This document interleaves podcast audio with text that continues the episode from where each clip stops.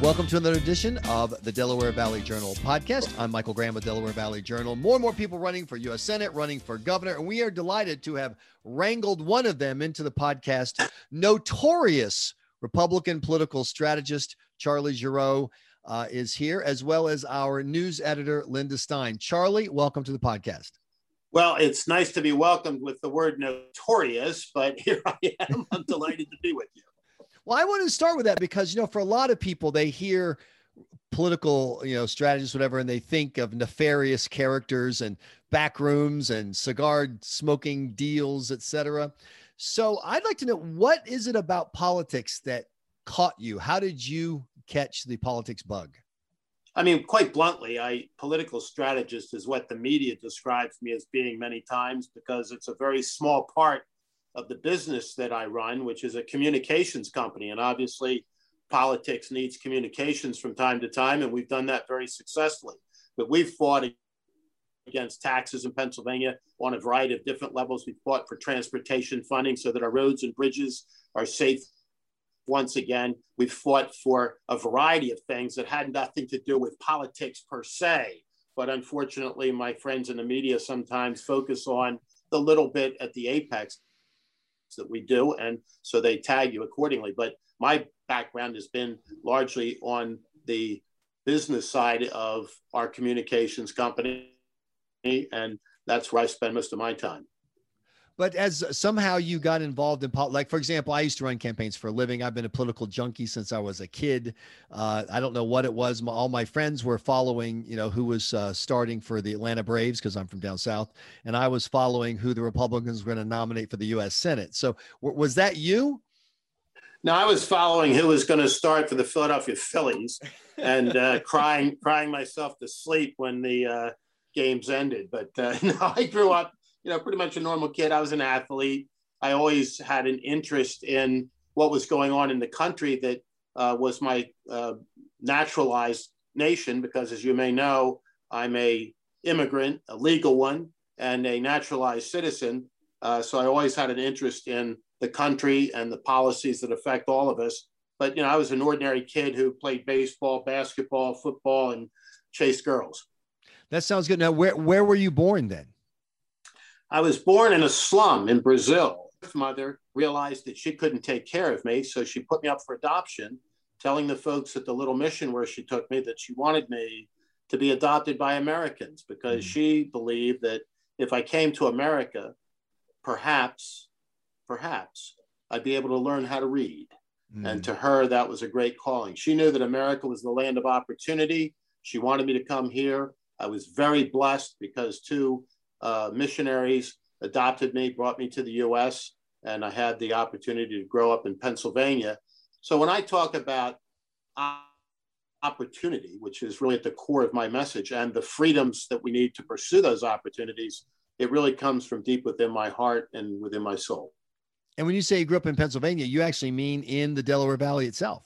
In the Delaware Valley. I my house was in Warminster, about uh, three quarters of a mile from the Montgomery County line. I went to school in Montgomery County, uh, went to college in Pennsylvania, went to law school in Pennsylvania, and my entire career has been right here in the Keystone State. So I've never left Pennsylvania since we first arrived here. And believe me, Linda, we've been trying to get rid of the guy, like for I can't tell you for how long. So, so take it away, Linda. There's a long, there's a long line well, for that, Mike. Charlie, um, what was it like to work for Ronald Reagan? Well, I was, you know, incredibly blessed to join the Reagan team when I was still in college. I mean, I was a pup, and it was one of the great blessings of my life. I mean, you look back on it, you realize that we young bucks helped to change history. And working for Ronald Reagan was an incredible privilege. I mean, what you saw on television and the medium was exactly what he was. There was no pretense to the man. He was one of the warmest, most decent human beings I've ever known, but he was also someone who was incredibly principled. He knew what he believed in, he knew what he stood for, and nobody was going to move him off of that. You saw that in Reykjavik. You saw that with uh, Mikhail Gorbachev when he told him to tear down the wall, which turned out to be the ultimate demise of the Soviet Union. So working for President Reagan, Linda, right up until and including the arrangements for his funeral was a great privilege and one that I will always hold very dear. And when he was shot, what were you thinking? You know, I'll never forget. It's one of those moments where you remember exactly where you were, exactly what you were doing. And it felt like a piece of your guts had been torn out when I got the call. I was on the phone actually with a member of Congress, and he said, Charlie, hang up the phone and turn on your television. President Reagan's just been shot. And it was a gut wrenching a day. We all literally got on our knees and prayed for the president. And as you know, uh, the Lord spared his life and gave him what he said was time to do the things that really were so necessary and so vital for the history of the world. Well, I was also wondering uh, why you're running for governor. There's also going to be an open Senate seat. Why do you choose the governor's race? I think that you can do a lot more as the governor of Pennsylvania. And looking back over the course of the last eight years, we realize how much needs to be corrected and turned back in the right direction. We've got a governor who thought he was a king. We have a governor who, from day one, was trying to dig his hands deeper and deeper into the pockets of Pennsylvanians with higher and higher taxes and more and more spending and more and more government and less and less individual freedom. So those are the things that I think really need to be turned around after a year of lockdowns and shutdowns with us being forced to stay in our houses, our schools being closed, our businesses being locked down. Uh, we've got to turn around the economy. We've got to get back to normal. And we've got to make Pennsylvania, again, a place that's truly attractive for people to raise families, create jobs, live and work. We've got to stop the outflow of our kids to Texas and Arizona and Florida and South Carolina and get folks wanting to be here in Pennsylvania. You know, one you mentioned uh, Ronald Reagan earlier, and one of the uh, things that the media love to talk about is the civil war inside the Republican Party, which has to be the longest war in the history of mankind. I mean, I've been hearing about it since I was a little kid. Uh, but how would you describe what it means, in your opinion, to be a Pennsylvania Republican in 2021 as opposed to being a Reagan Republican in 1981? Well, I'm still a Reagan Republican. And I make no apology for that. And I think there are a lot of other folks that are as well. And where I see Pennsylvania Republicans today is creating and building a new coalition, a coalition which has welcomed in a lot of working class folks who weren't previously attracted to the Republican Party. Right. Most of them Democrats historically. I think it's a wonderful thing. I see us making real serious inroads into minority communities, not just the African American community or the Asian American community, but my own Latino community. And I want to do a lot more to reach out to folks who are not traditional Republicans and welcome them to a growing new coalition. I'm a coalition builder. That's been my entire career. And I think that there's a real opportunity now for Pennsylvania to build a broad coalition, not just politically, but culturally and economically as well, with new opportunities and new hope for every citizen of Pennsylvania, including those that haven't necessarily felt they had those chances before. Does that coalition include people who supported President Trump and opposed President Trump on the Republican side? It does. And I think that without both of those Republican factions, we're doomed to failure. So I think we've got to find a way, and I think I can help to do that, to fuse the so called establishment Republicans with the energy and vitality that the Trump voters and Trump supporters brought to the party. But can you imagine a time when you were younger when the Reagan Republicans were going to be the establishment Republicans, those insider squishes? Can you believe that? That that that is one of the things that is a little comical to me because when I was a young guy, you know, we were the conservative renegades and yep. the establishment Republicans were sticking daggers in every part of our anatomy. I've still got the scars to prove it, most of them in my back. But, you know, it, it is kind of interesting to see that, yes, the Reagan Republicans are now viewed as the establishment Republicans. But in many respects, there's some good to that because it means that there is a whole new element of people that are deeply committed to conservative values and to the things that we hold in common. And I'm going to look for the things that we share rather than the things that divide us. Linda?